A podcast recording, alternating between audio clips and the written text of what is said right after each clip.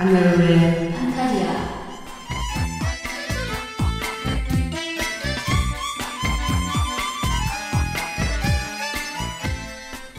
네, 안녕하세요. 부천국제판타스틱영화제 날빛자 비공식 팟캐스트 한여름의 판타지아입니다. 오늘도 저희는 SBS, 목동에 있는 SBS 11층 라디오 스튜디오에서 SBS 이모 PD님의 무료 봉사로 팟캐스트를 진행하고 있습니다. 저는 부천국제판타스틱영화제 막내 프로그래머 김세윤이고 줄여서 세프입니다. 안녕하세요. 네, 안녕하세요. 부천국제판타스틱영화제 김영덕 프로그래머입니다. 줄여서 엘프라고 합니다. 네. 예, 제가 진짜 막내죠. 아니죠. 왜 이러십니까 선배님. 예. 예. 아니 예. 이렇게 나이를 갑자기. 나이 순이 아니라 경력 순입니다. 예, 저는 유지선 프로그래머고요. 줄여서 예. 지프라고 합니다. 네. 그리고 오늘도 예. 오늘은 네, 제가 보내려고 했는데 잘 몰라서 굳이 네. 본인이 앉아 있겠다고 한 건 아니고 제가 잠깐만 네. 더 앉아 있다 가라고 그래서 우리 벤수탁 작가님이 또 한 주 더 출연해 주시고 계십니다. 아닙니다. 저는 뭐 잠깐 출연. 요즘 흥거신처럼 좀 이따 갈 예정입니다. 네. 네네. 그래서 좀 이따 갈 수밖에 없는 게 오늘 하는 주제에 할 얘기가 많지 않다고. 그렇죠. 네, 제가 저는 영화 전문가가 아니기 때문에 영화 전문가 옆에서 빌붙어 사는. 예. 영화 프로그램도 진행하시면서 TV에서 영화 프로그램을 진행하시면서 영화 평론가가 있잖아요 옆에. 그렇죠. 허남웅이 있으니까. 빌문의 출연. 계속 지난주에 의해서 또 한 번 출연하는 허남웅. 영화 평론가 옆에서 있으면 이제 부가 설명, 음악 쪽으로 부가 설명하면서 동등하게 돈을 받는 아주 멋진 인생을 살고 있죠. 그렇죠. 네. 그래서 오늘의 주제는 지난주에 저희가 올해 부천영화제가 준비한 특별전 중에서 먼저 데이비드 보위 특별전에 대한 이야기. 핵심은 그거였습니다. 베스타 작가를 모시고 말을 했던 이유로 데이비드 보위가 유명한 건 알겠는데 대체 그 사람이 어떤 사람이길래 음악 페스티벌이 아닌 영화제에서까지 특별전을 하느냐에 대한 답을 드리고 싶어서 이제 벤수탁 작가를 모시고 지난주 얘기를 나눴고요. 오늘은 부천영화제 특별전 중에서 이제 데이비드 보위 특별전과 함께 또 하나 올해 야심차게 기획한 부천영화제 특별전이 있습니다.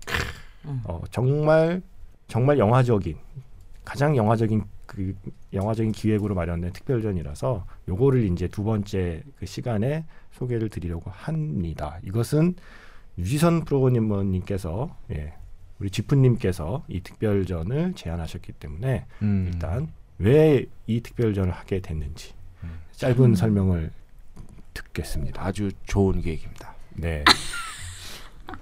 지금 말도 안 했는데. 네. 그래서 나카시마 테츠야 특별전입니다. 예, 그래서 저는 유지선 프로그래머고요.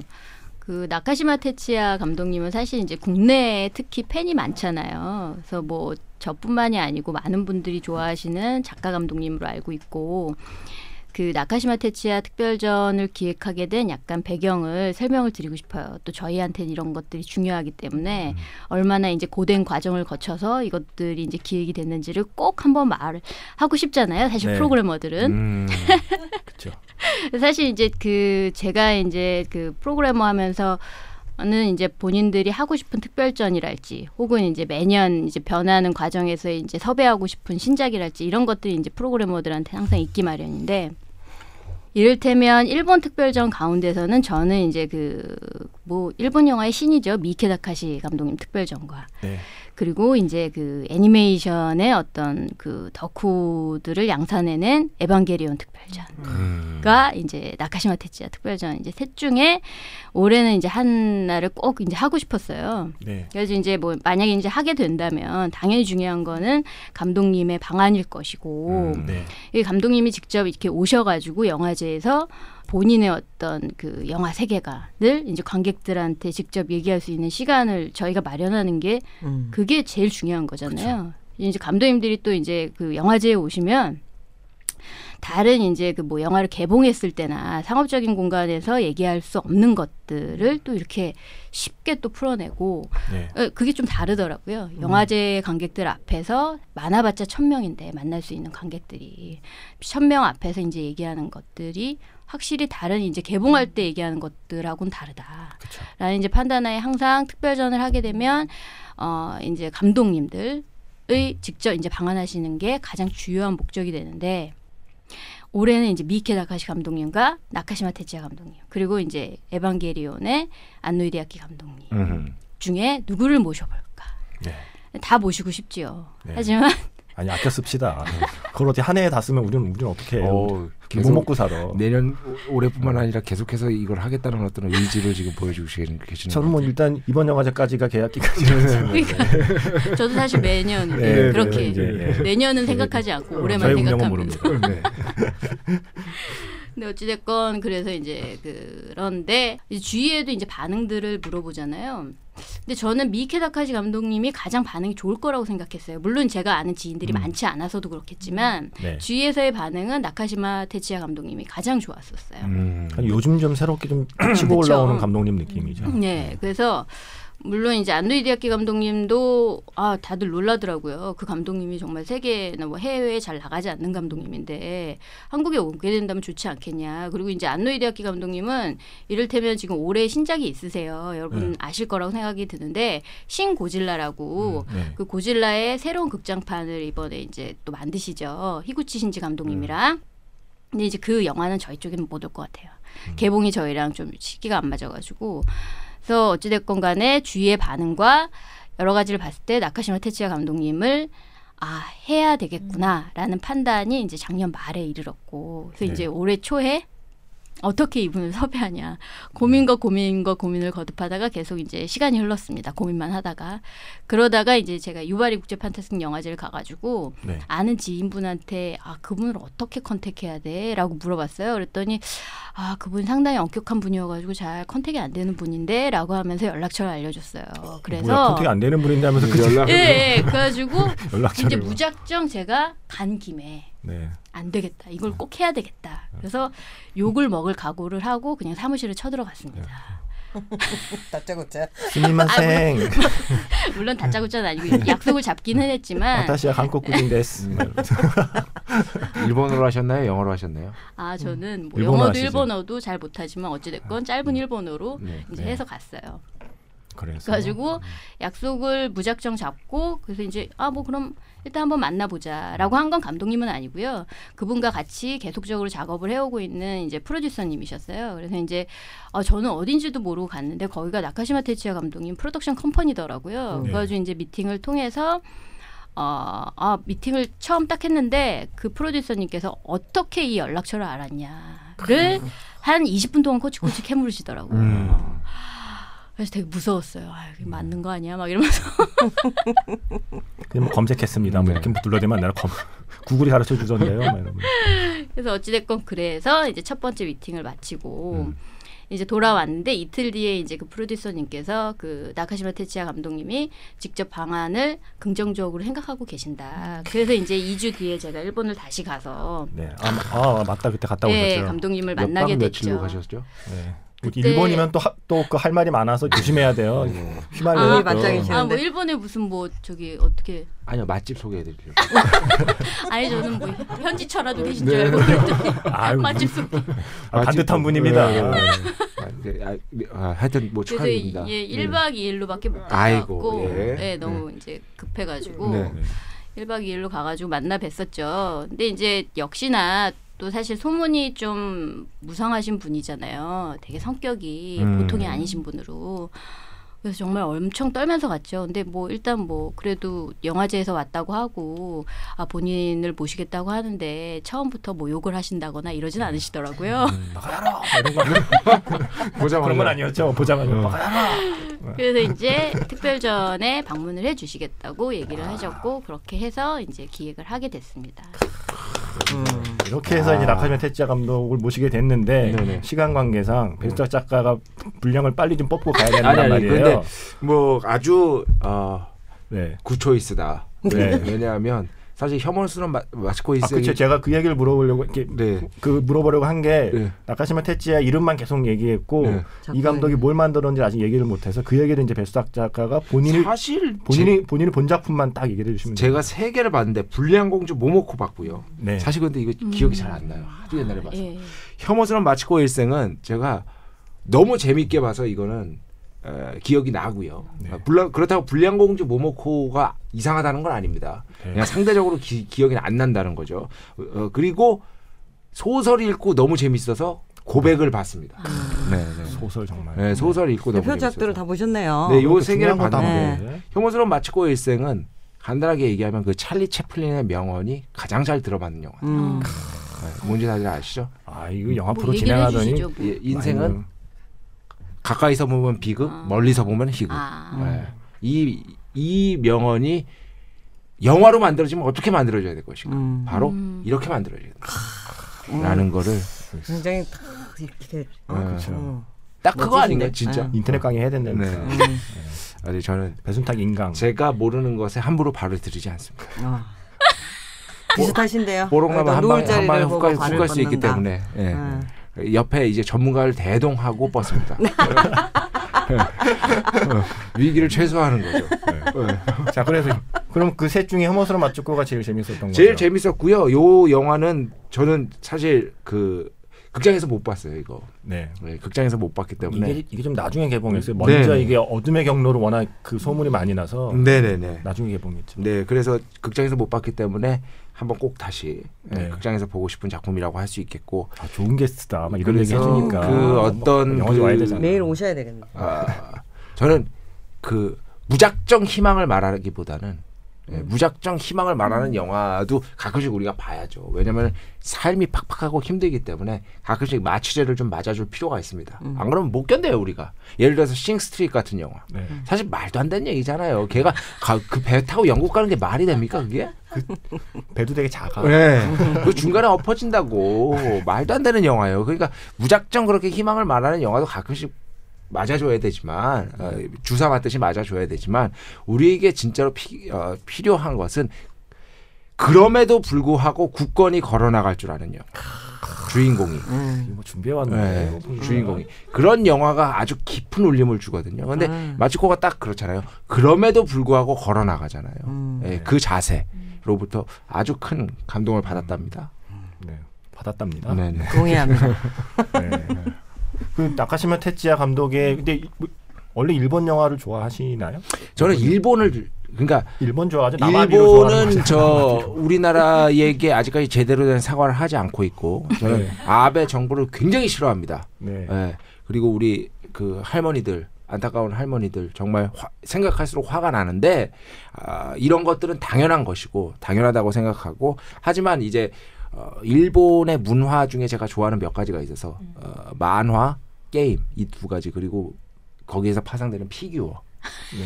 그리고 제가 그 저 어떤 피규어를 제일 사랑하십니까? 저는 이제 피규어를 다 모으면 이제 그 자본이 너무 아이들이기 때문에 제가 좋아하는 만화 원피스 피규어. 아 원피스. 고무고무. 네, 제가 원피스는 또 가슴이 찌릿한데요. 50개 정도, 네. 네, 50개 정도 피규어를 갖고 있습니다. 지금 저희한테 많은 히스토리를. 네. 아 하려고 그랬구나. 원피스와 관련된 게 뭐 하여튼간 뭐 이거는 뭐 어쨌든 나중에 기회가 되면. 판권이 볼게요. 야, 원피스 전시회를 한번 해야 되겠네요. 너무 세계적인 작품이라 그거 아마 복잡할 거예요. 벤수탁 작가 피규어전. 네. 예. 많으신가요? 피규어가? 전시회 한 50개 정도 있습니다. 네네. 50개 정도 있고 원피스가 지금 발행 부수가 이미 드래곤볼을 넘어섰기 때문에 발행. 50개면 한 뭐. 2평짜리 공간을 전시하는 것 같아요. 원피스 게임, 뭐 원피스 피규어 다 하고 있기 때문에 언젠가 부천국제판타스틱영화제에서 원피스를 만날 수 있기를 기원해 봅니다. 정말 내년에 한번 원피스 특별전을 해봐야 되겠네요. 기원해 봅니다. 집요하게 추적해서 한번. 자, 그래서 그런 많은 걸 좋아하는 와중에 나카시마 테츠야 감독은 아까 만화 게임 피규어까지 했는데 뭐 하나 더 있을 것 같은 때 피규어 얘기를 하다 보니까 또 그래서 영화도 뭐 이런 거 했어요? 그렇죠. 일본 영화 같은 경우도 이렇게 일본 영화만의 감수성이 분명히 있는 것 같아요. 이거를 저는 이런 어떤 그 수많은 어떤 한 국가 안에 다양성을 그 국가성으로 퉁치는 거 굉장히 싫어하는데 굉장히 싫어하는데 그런 어떤 일본 영화만의 색다른 어떤 아이디어 기반한 발상 이런 것들이 분명하게 있는 것 같고 그중에서도 이제 이 감독님 같은 경우는 그러면서도 관객들에게 아주 진한 잊을 수 없는 감동 같은 것들을 전달할 줄 아는 그게 또 싸구려 감동도 아니에요. 굉장히 오랫동안 지속되는 감동이에요. 적어도 이제 혐오스러운 이 영화의 경우에는 그렇기 때문에 아주 좋아합니다. 네, 네, 네, 네. 그렇군요. 네. 저도 마츠코가 제가 본 첫 작품이에요. 네, 모모코를 못 봤었고 마츠코는 하도 소문이 막 돌아갔고 엄청난 영화가 있다고. 이거를 저에게 말해준 사람이 누구냐면 출발 비디오 여행을 만드는 회사의 대표가 어허. 어느 날 갑자기 그럼 왜 준가요? 그렇죠. 네. 출발 비디오 여행은 왜 줍니다. 네네. 네. 제가 거기 이제 작가로 일할 때 사무실에 그냥 어슬렁거리는데 야 세윤아 너 그 영화 봤냐? 네 뭐야? 근데 그분이 이제 좀 나이도 있으니까 네. 또 항상 제목을 정확히 기억 못하죠. 뭐지 그 일본 이름 있잖아 그 마 뭔데 하여튼 그거 그래서 마 한 글자로 제가 영화를 어떻게 찾습니까? 그래서 제가 수많은 사람에게 물어 그래서 좀 영화 본 사람한테 혹시 일본 영화 중에 사람 이름인데 뭐 마로 시작하는 사람 이름 들어가는 영화에 그 사람이 바로 마츠코라고 얘기를 했을 정도로 이미 많이 봤던 상황이었던 거예요. 네. 그래서 저는 그거를 어둠의 경로로 먼저 보고 나중에 얼마 뒤에 개봉할 때 극장에서도 다시 보면서 정말 펑펑 울었다. 멋지죠. 그리고 그 영화를 보면서 제가 느꼈던 게 뭐냐면 과잉도 이런 과잉이 없다. 영화가 색감이며 화면이며 그렇죠. 음악이며 모든 게 정말 그야말로 넘치고 넘치는데 저는 과유불급이라는 말이 통하지 않는 첫 번째 영화를 본 느낌이었어요. 그렇죠. 모든 게 넘치고 모든 게 오버고 그런데도 근데 절제된 느낌. 네, 근데 그게 부담스럽거나 이렇지가 않고 그게 어떻게 자기 색깔로 해서 영화가 완결이 되지? 그래서 깜짝 놀랐어요. 진짜 이게 어르신들 말씀 중에 이제 울다가 웃으면 항문 털난다. 맞아, 항문 털난다라는 얘기가 있는데 네. 그러기 딱 좋은 영화입니다. 그렇죠. 네. 울다가 웃으면 아시죠? 제가 실제로 그 변선에 털난다. 네. 제가 그 지면에 썼어요. 네. 그때부터 제가 만들어낸 말 같은데 항문 발모 시네마라는 걸 제가 만들어내서 괜찮다. 제가 라디오 방송과 지면을 통해서 많이 전파했지만 제가 뭐 인지도가 없다 보니까 아직까지 퍼지진 않습니다. 요거를 항문 발모 시네마의 대표 다음번 백햄 소개작으로 합시다. 오. 이제 와서 갑자기 왜 뜬금없이 새 영화도 아닌데 얘기가 재밌잖아.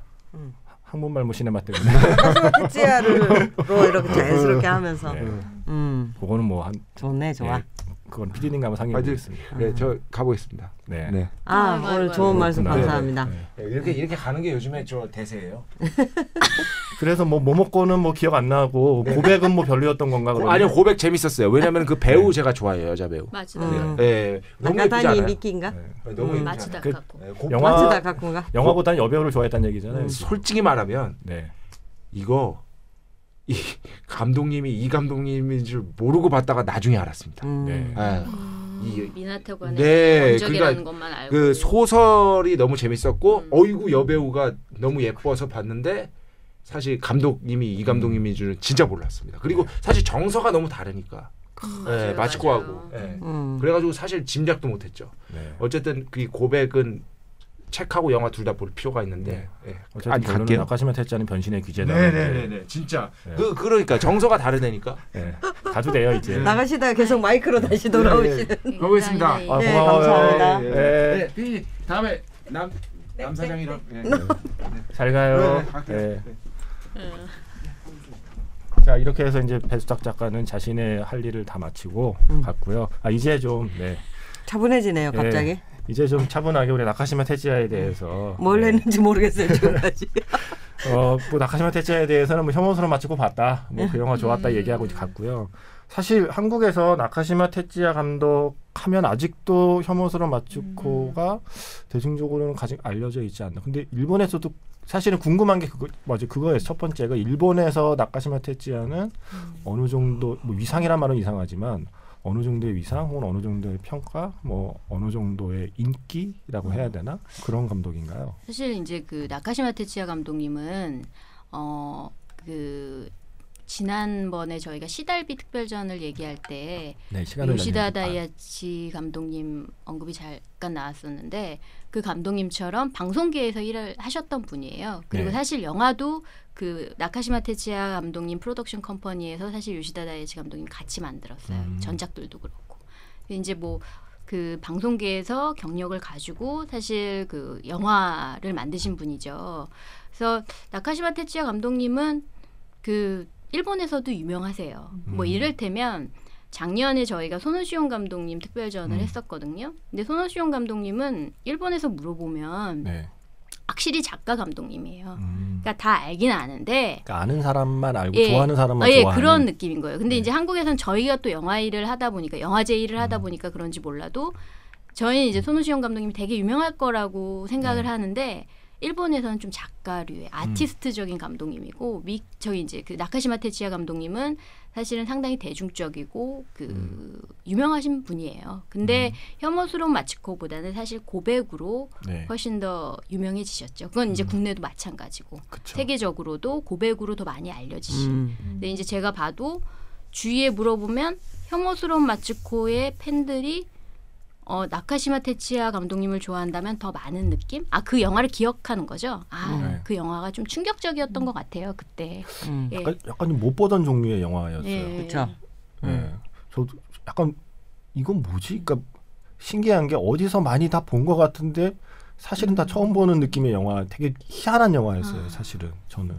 감독님 참 궁금한 게 네. 일본 감독님들 보면 굉장히 다 남성적인 영화를 만들잖아요. 근데 이분은 여자 주인공 예. 이야기를 아주 그쵸.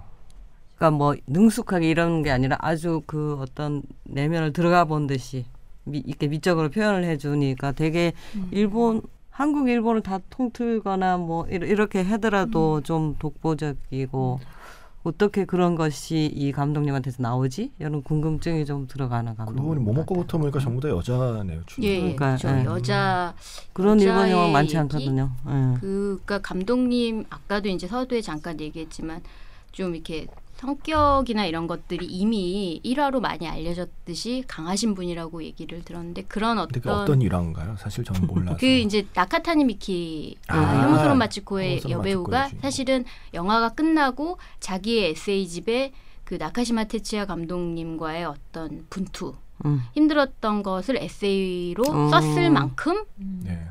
그 감독님이 저도 뭐 들은 것 같아요. 예, 다시 뭐 꼴도 보기 싫다는 느낌을 담아서 막 너무너무 힘들었다는 그쵸. 그 얘기를 뭐 했던 것 같아요. 그런 정도로 이제 그 감독님이 워낙에 이제 스태프들이나 혹은 이제 배우들과 어떤 감정적 교류가 사실 상당히 힘들다라는 이제 일화가 많은데 그 감독님의 어떤 그런 강한 성격과 그 당연히 이제 감독님이 영화를 만드는 거니까 다 연결이 돼 있다는 생각이 많이 들었어요. 저는 이제 감독님의 영화가 물론 아까 벤수탁 작가님께서도 얘기를 해주셨지만 이제 모든 영화들이 어떤 인간의 감정이나 인간의 욕구, 욕망에 대해서 다루지만 특히 이 감독님은 어떤 인간의 욕망이 세상에 어떤 식으로 투영이 되고 그게 나쁜 세상을 만드는 건지 아니면 나쁜 세상이 인간을 그렇게 만드는 건지에 대한 얘기를 다루시는 것 같아요. 근데 이제 그게 여자들의 어떤 상당히 연약하고 델리케이트한 그 감정선을 통해서 이제 표현이 되는 거죠. 그래서 혐오스러운 마츠코를 처음 봤을 때 느낌은 이 여자가 계속 당하잖아요. 그러니까요. 정말 네. 계속 정말 한 운이 없어도 이렇게 없을 수가. 영화 한 10편의 비극적인 여주인공을 한 편에 다 이렇게 몰아넣은 느낌이었어요. 계속 당하는데 계속 당해요. 그리고 막 진짜 약간 요즘 이제 막장 드라마가 나와가지고 압류발 드라마라고 하는데 아 보면 화나잖아요. 쟤는 왜 그쵸. 저렇게 멍충하게 저렇게 아름답고 그런데 왜 계속 퍼주고 감정을 절제를 못하는 거야. 네. 여자들이 봤을 땐 그래요. 막 아우 쟤 왜 저러는 거야. 마츠코 왜 저래. 근데 끝까지 죽을 때까지 결국은 그걸 못 고치고 그냥 너무나 허무하게 죽어버려요. 저는 되게 슬펐어요. 그러니까요. 그게 이제 그 배순탁 작가님이 이미 가셨기 때문에 반론을 제기하기 어려우시겠지만 꿋꿋이 살아간다기보다는 끝까지 그냥 당하다가 허무하게 죽는구나. 네. 너무 슬프다. 네. 근데 이제 그런 게 이런 세상을 나쁘게 만드는 거야? 아니면 나쁜 세상이 저 여자를 저렇게 만든 거야? 답이 없어요. 그런 어떤 인간의 욕망에 대한 그런 이야기들이 전혀 그 영상에서는 다르게 표현되잖아요. 그러니까 영상은 정말 화사해도 이렇게 화사할 수 없다. 예, 예. 영상은 전혀 다르게 표현되고 그 화려함에 정말 관객이 몰입이 안 되게 안 될 수가 없는 거죠. 네. 근데 고백 같은 경우는 전혀 정반대로 그려졌다는 거. 그쵸. 그러니까 전혀 이제 약간 거리두기를 하게 만들잖아요. 그래서 이제 네. 약간 비판하시는 고백을 비평하시는 분들 중에 너무 CM 같다. 영화가 너무 광고 같다. 광고의 어떤 그쵸, 이어붙이기 같다라는 얘기가 많았는데 저는 조금 다르게 봤어요. 이 영화는 철저하게 이야기하는 어떤 그 고백에 대해서 철저한 거리두기를 마츠코랑은 다르게 아주 냉정하게 표현하고 있구나. 어떻게 보면 전혀 다른 정말 수작이다 라는 생각이 들었습니다. 저는 네. 사실 고백도 소설을 먼저 보고 저도 영화를 봤는데 저도 사실 둘 다 좋았어요. 그러니까 최근에 제가 일본 영화 제가 물론 원래 그 일본의 청춘 영화와 일본의 그 학원물에는 저도 뭐 이렇게 지나칠 정도의 집착이 있습니다. 그런 이야기를 너무너무나 좋아하기 때문에 예, 그런 이야기를 워낙 좋아하지만 최근에 어떤 그런 일본의 그런 장르가 아닌 하나의 감독 이름으로 이렇게 따라가서 필모그래피를 좋아하는 감독 중에는 거의 손에 꼽을 만한 감독이 됐고 마츠코로 시작을 해서 저는 사실 고백도 좋게 봤고 그리고 아무도 기억하지 못하지만 저는 파코와 마법동화책도 좋아해 주었던 한국의 몇 안 되는 관객이라는 전 자부심을 갖고 있는데 이거를 나중에 테츠야 감독이 오시면 파코와 마법동화책을 재밌게 봤다 그러면 제일 좋아하실 것 같아요. 좋아하실라나요? 네, 좋아하실 것 같아요. 그 영화가 재밌었는데 예, 그 영화도 참 희한한 영화였거든요. 예, 근데 어쨌든 전 파코와 마법동화책까지도 그러니까 그 감독이라는 게 그러니까 우리가 가수들을 평가할 때 오디션 프로 나오면 고음을 내는 것도 중요하고 모두 다 중요한 요소지만 사실 그런 객관적인 지표로 잡히는 그런 재능보다는 그 사람만이 낼 수 있는 목소리 톤이라는 게 있잖아요. 설령 음이 좀 불안하더라도 그 사람이 아니면 낼 수 없는 목소리 톤, 그 사람이 불러야만 나오는 어떤 노래의 맛 같은 게 있어야 그 사람이 스타가 되고 가수로 성공하고 오디션에 뽑히듯이 약간 이 감독은 그런 느낌이었어요. 아, 정말 이 사람 아니면은 만들 수 없는 영화를 만들어내는 그런 느낌이라서 저도 사실은 처음에 이 영화제 합류해서 특별전 얘기 나올 때 나카시마 테츠야 얘기하니까 나도 혼자서 야호 막 예, 그땐 서로 이제 만난 지 얼마 안 돼서 어색해서 겉으로는 말은 크게 안 했지만 속으로 이제 야호 막 이제 했을 정도로 저도 좋아하는 감독입니다. 영도 프로님은 네. 어떤 영화를 보셨나요? 그분 거. 혐오스러운 마츠코의 일생 하이퍼텍 나다에서 봤습니다. 네. 갑자기 옛날 사람 느낌이 나면서 하이퍼텍 나다라고 없어진 극장. 그게 이제 인상적이었죠. 극장에 들어가면 오른쪽에 항아리들이 있고 네. 정원이 보이다가 네. 영화가 사람들 시작하면, 이름도 또 다 박혀 있고. 네. 네. 영화가 시작하면 커튼이 쫙 내려오면서 창문이 닫혔던. 아유 저는 그 전에 보던 일본 영화랑 너무나 분위기와 톤과 이 쿨하다는 표현은 잘 안 어울리지만 어쨌든 그 캐릭터에 대한 그. 과잉되면서도 절제된 그 묘한 그 아주 독특한 영화를 보아서 아주 인상에 깊게 남았었어요. 네. 그리고 그 나카타니 미키죠. 예, 예. 고백은 마츠다카 고백. 예, 예. 나카타니 미키가 제가 드라마에서 항상 너무너무 진지한 뭐 검사, 의사 이런 전문가 같은 예, 뭐 경찰 이런 걸로 나오는 드라마 제가 일들을 좀 보는데 그런 캐릭터만 많이 보다가 이런 걸 어떻게 연기를 했지? 또 그런 그 여배우가 엄청 고생을 하고 하여튼 여배우가 온몸을 던지지 않으면 안 되는 또 영화잖아요. 그런 걸로 좀 감탄을 했었던 기억이 납니다. 오래된 일이지만. 우리가 이번 특별전에서 그래서 어떤 작품들을 틀게 되죠? 저희가 그 전작이 되는 건가요? 예, 그 전작이라고는 볼 수가 없을 것 같아요. 왜냐하면 이제 이분이 그 이전에 이제 단편으로 작품들을 옴니버스로 많이는 아니고 한 두세 편 정도 만드셨어요. 근데 이제 올해 그때 이제 감독님과 이 기획전에 대해서 조금 논의를 했을 때 전작 뭐 이를테면 바보 자식 화났습니다랄지 뭐 이런 뭐 좋다. 좋다. 제목 확 땡긴다. 그렇죠. 네. 그런 거 이제 그 다른 감독님이랑 같이 옴니버스로 만든 작품들인데 그 작품들은 이제 본인의 세계관을 딱 집약적으로 보여주기에는 조금 거리가 있는 것 같다라고 얘기를 하셔서 그 두세 편 정도 되는 전작들 1990년대에 만든 영화들이죠. 그 영화들은 좀 빼기를 원하셨어요. 네. 그래서 이제 저희가 지금 이제 그 지금 이 팟캐스트에서 나온 얘기 속에 있는 작품들, 파코, 그리고 이제 고백, 그리고 혐오스러운 마츠코, 그리고 시모츠마 이야기 소설을 원작으로 한 이제 그 한국에는 불량공주 모모코로 알려진 작품, 그리고 이제 최신작 그 갈증까지 총 5편을 저희가 상영을 할 예정이에요. 예. 네. 궁금해요. 감독님 실제로 만나면 어때요? 아, 감독님은 그 뭐 이렇게 별 이렇게 딱 업무 얘기만 하셨어요. 그때 만났을 때는. 그리고 신비주의인가? 이분도 신비주의인가?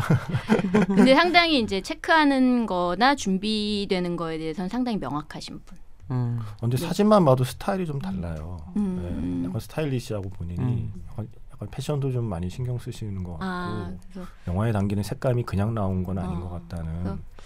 그때도 좀 긴장을 했지만 요즘도 많이 긴장을 하고 있어요. 이게 오시면 어떻게 해야 될까. 숙소 그리고 부천의 숙소에 그게 괜찮으시겠죠? 예, 부천에 호텔이 많지 않아서. 약간 떨고 있어요. 긴장하고 있어요. 어떻게 해야 돼요? 감독님의 작품 세계와 비슷한 숙소를 골랐다라고 해서 뭐 이렇게 여관이랄지 뭐 마츠코에서 묵었을 법한 모텔 같은 거로 오히려 해주면 재밌어 하려나? 혼날라나? 그 감독님 본인이 혹시 그래도 좀 더 이렇게 애정을 갖거나 본인이 좀 좋아하는 그런 작품, 그거를 여쭤보진 않았습니다. 다만 첫 미팅에서 그 프로듀서님께서 그러셨어요. 갈증을 봤어요? 그래서 아예 봤습니다.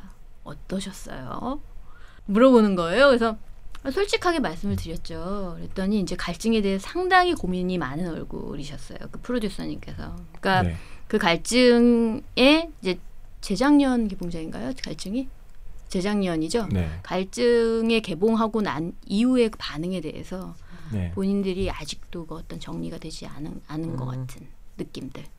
그 갈증은 좀 이렇게 논란이 많았잖아요. 논란이 많다고 해야 되나요? 좀 이제 그 기대치에 못 미쳤다고 해야 되나요? 갈증이 그게 오리지널 시나리오인가요? 그건 원작이 없죠. 갈증 카와키도 원작이 있는 걸로 제가 알고 있습니다. 예. 저도 약간 그러니까 그 화면의 카와키 스타일, 원작이 있습니다. 네, 화면의 스타일 자체는 그 나카시마 테츠야 감독이 만들었던 스타일과 뭐 일맥상통한다 했지만 이야기의 톤 자체는 저도 약간 당황스러웠어요. 예. 그리고 이제 주인공들이 바뀌죠. 그 이때까지는 어떻게 보면 그 여자들이 주로 주인공이었다면 그 갈증 같은 경우에 물론 이제 고마츠나나 그 여고생을 주인공으로 하지만 그 캐릭터가 이렇게 좀 많이 분산되잖아요. 아버지도 있고 여고생도 있고 뭐 형사도 있고 뭐 여러. 야쿠쇼코지였나요? 예. 그래서 어떻게 보면 주인공은 제가 봤을 때는 물론 많은 이제 홍보나 이런 데서 고마츠나나라고 얘기했지만 제가 봤을 때는 야쿠쇼코지 같았어요. 그 영화에서의 어떤 텐션은 이제 그 야쿠쇼코지한테 중심으로 보여지지 않았나 싶었는데 그런 어떤 캐릭터들의 어떤 베리에이션이랄까?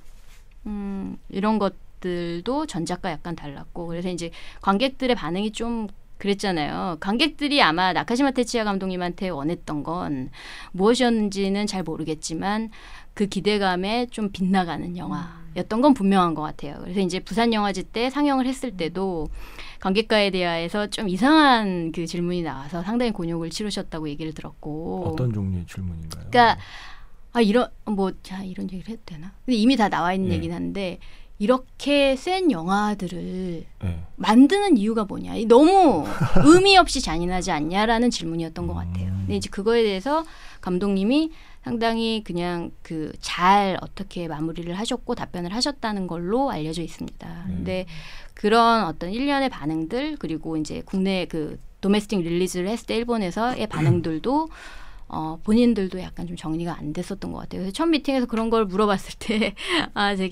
역시 상당히 완벽주의자구나. 모든 감독들이나 모든 창작가가 그렇겠지만 끝까지 안고 가고 싶은 거죠. 이 반응들이나 이런 것들에 대해서 그런 것들 많이 느꼈어요. 그러니까 이제 개봉하고 몇 년이 지났는데도 아직도 그 영화에 대한 반응이 궁금한 거예요. 예, 그런 거죠. 자기네들도 정리가 안 되는 거죠. 그러니까 저도 그 영화 보면서 느낀 게 그러니까 혐오스러운 마츠코를 사람들이 좋아했던 이유 그리고 고백도 재밌게 본 이유는 영화 속에 마츠코 뭐 가장 더 심하지만 관객이 최소한 마음을 줄 만한 관객이 마음을 줄 만한 캐릭터가 있었기 때문이라고 생각을 해요. 그러니까 뭐 전적으로 편을 들진 않더라도 그래도 이해할 만한 주인공 혹은 조금은 좀 편들고 싶은 이런 캐릭터가 고백도 그랬고 뭐 고백의 선생님이 그래야만 하는 이유를 우리는 알고 있으니까 어떤 점에서는 조금은 납득할 수 있는 뭐 이런 게 많진 않아도 조금은 있었는데 갈증을 보면서는 제가 약간 당혹스럽고 힘들었던 건 저 중에 그 누구도 제가 이렇게 그 쉽게 말하면 쉴드를 쳐줄 수 없는 인물들이 쫙 나오니까 관객으로서 그게 좀 당혹스러웠던 것 같아요. 나는 저 중에 누구도 쉴드를 쳐줄 수 없다는 느낌이 그러니까 보는데 그게 힘들게 만들더라고요. 그래서 이분이 좀 힘든 일을 겪었나? 그 사이에 세상을 보는 눈이 원래도 이렇게 뭐 따뜻하기만 한 분은 아닌 걸 알았지만 아 그럴 수도 있겠네요. 네, 갈증을 만드는 시선을 보고서는 그러니까 아주 그냥 단순한 일차원적인 상상으로는 중간에 무슨 개인적으로 뭐 큰 사건을 겪었나? 어떻게 이렇게 차갑고 냉정해질 수가 있지라고 어떻게 약간 이렇게 시니컬해질 수가 있지라는 생각을 했던 것 같아요. 근데 지금 머릿속에 그려보면 그게 재밌는 것 같아요. 그러니까 그 영화제 일을 저도 이제 올해 처음 해보지만 대부분은 다 이제 개별 영화를 보잖아요. 뭐 신작 개봉하면 한 작품 한 작품 한 작품을 그냥 보아 나가는데 영화제에서 물론 화제작이나 기대작을 미리 보는 것도 큰 재미지만 통시적이라고 해야 되나? 그러니까 그거를 한 사람의 영화를 쭉 한꺼번에 봤을 때 가질 수 있는 느낌이라는 거는 저는 일반 그냥 극장 개봉으로는 느낄 수 없는 거라고 생각을 하고 그래서 저도 그거에 대한 기대가 있습니다. 그러니까 나카시마 테츠야 영화의 뭐 개별 작품을 좋아하는 관객들도 있지만 그런 관객들조차 이 사람의 초기작부터 최근작까지를 쭉 이어보면 그거는 뭐 개별 작품에서 느낄 수 없는 뭔가가 가슴에 남지 않을까. 그러니까 뭐 작가라고 부를 수 있는 감독 중에 한 명이 아닌가 싶네요. 네. 그 나카시마 테츠야 감독님이 상당히 그 정말 그 센 감독님이라고 느껴지는 거 쉽게 얘기하면 센 건데 자기의 내면에 이렇게 들어오는 거를 허용하지 않는 거죠. 그 이 영화들의 특징을 보면 이제 저는 어떤 식으로든 관객과의 거리두기 상당히 과잉돼 있는데도 불구하고 그 안에 들어가기가 되게 힘든 것 같은 뭐 이렇게 아 정말 압도하게 만드는데 그 안에 들어가긴 힘드는 거 어떤 그 오묘한 그 아이러니죠. 그게 이 감독님의 어떤 가장 큰 개성이 아닐까라고 저는 이제 개인적으로 생각하는데 갈증 같은 경우엔 그 거리두기가 약간 좀 안 됐었던 영화 아닐까라는 생각도 들고 근데 이제 그 감독님이 그런 생각이 들어요. 아, 역시 성숙한 사람이라는 건 자기의 내면에 누군가를 허용하는데 어떤 시간이 걸리고 그런 허용치가 상당히 힘든 사람이라는 생각을 하고 있는 사람인데 저는 근데 어찌됐건 그분의 영화가 저한테는 그렇게 보이고 그래서 이 감독님이 이제 오셨을 때 좀 더 많은 얘기를 그럼에도 불구하고 관객들한테는 열어주시기를 바라면서 기대를 하고 있고 좀 무섭습니다. 역시나 무섭습니다. 그럼 오시면 그 마스터 클래스라고 하나요? 그것도 진행을 거죠. 하는 거죠? 예, 마스터 클래스를 진행을 하게 될 텐데 그때 이제 어떤 영화 뒤에 마스터 클래스를 하시기를 원하냐라고 했는데 그거는 뭐 프로그래머가 정하시라고 예, 하더라고요. 그러니까 그런 거 있잖아요. 아까 그 셰프님께서 얘기해 주신 어떤 영화에 되게 애정이 있어 보여요. 그런 질문이 통하지 않는 분이에요. 좀 대부분 이제 좀 셀렉션을 해 주세요. 그러면 어떤 거에 마스터 클래스를 하길 원하시나요? 그러면 이렇게 바로 대부분의 감독님들은 대답이 돌아오거든요. 근데 이 감독님 같은 경우에는 그냥 그거는 뭐 나는 뭐 이러면서 되게 말끝이 흐리시면서 프로그래머가 고르시라. 근데 이제 그게 배려라고 느껴지기보다는 그런 걸 내가 너한테 얘기해야 돼? 뭐 이런 거 있잖아요. 네가 알아서 내 마음을 읽어봐. 그런 식으로 들렸습니다. 아 그렇구나. 그럼 마스터 클래스가 저도 궁금하기도 하고. 근데 궁금하네요. 이 감독 영화는 사람으로 치면 그런 것 같아요. 약간 이렇게 좋아는 하는데 친해지기가 좀 망설여지는 그런 사람. 네. 근데 이제 여전히 그 사람이 좋아서 주변에 이렇게 좀 맴돌고 싶고 끈은 유지하고 싶지만 친해질 엄두는 잘 나지 않는 그런 종류의 영화를 만드는 감독이 아닌가. 그래서 사실 올해 그 저희가 준비하는 특별전 중에서 그래도 감독을 그러니까 주제로 한 거는 이거죠. 나카시마 테츠야 특별전 유일한 거죠. 그래서 한 감독의 작품 세계를 탐구하는 특별전으로 올해 저희가 준비한 거는 나카시마 테츠야 특별전. 기대됩니다. 네. 그리고 일종의 그 트리뷰트이자 추모이고 영화를 넘어선 한 아티스트에 대한 그 특별전으로는 데이비드 보위가 네. 있고, 지난번 방송에서 말씀드렸던 이제 20주년, 그러니까 20회 기념 특별전으로 역대 화제작을 상영하는 시간은 달리는 비판 특별전이 있고, 여기에 뭐 시간이 조금 있으니까 뭐 하나 더 특별전을 말씀드리면 이제 고몽 특별전이 올해 이제 열리게 됩니다. 고몽 영화사가 그렇게 오래됐는지 사실 이번에 처음 알았어요. 역시 난 막내야. 네.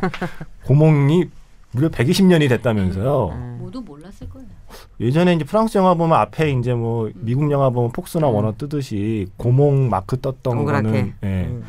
그거는 기억을 했었는데 그게 120년 동안이나 된 영화사라는 걸 몰랐고, 그래서 올해가 한불수교 130주년이고 고몽 영화사 탄생 120년인데 영화사 역사가 120년이라는 건 그냥 영화의 탄생과 함께 역사를 해왔던 거기 때문에 그런 점에서 고몽이 120년 동안 만든 영화 중에 좀 쭉 이제 대표작들을 골라서 상영하는 그 특별전도 마련되어 있습니다.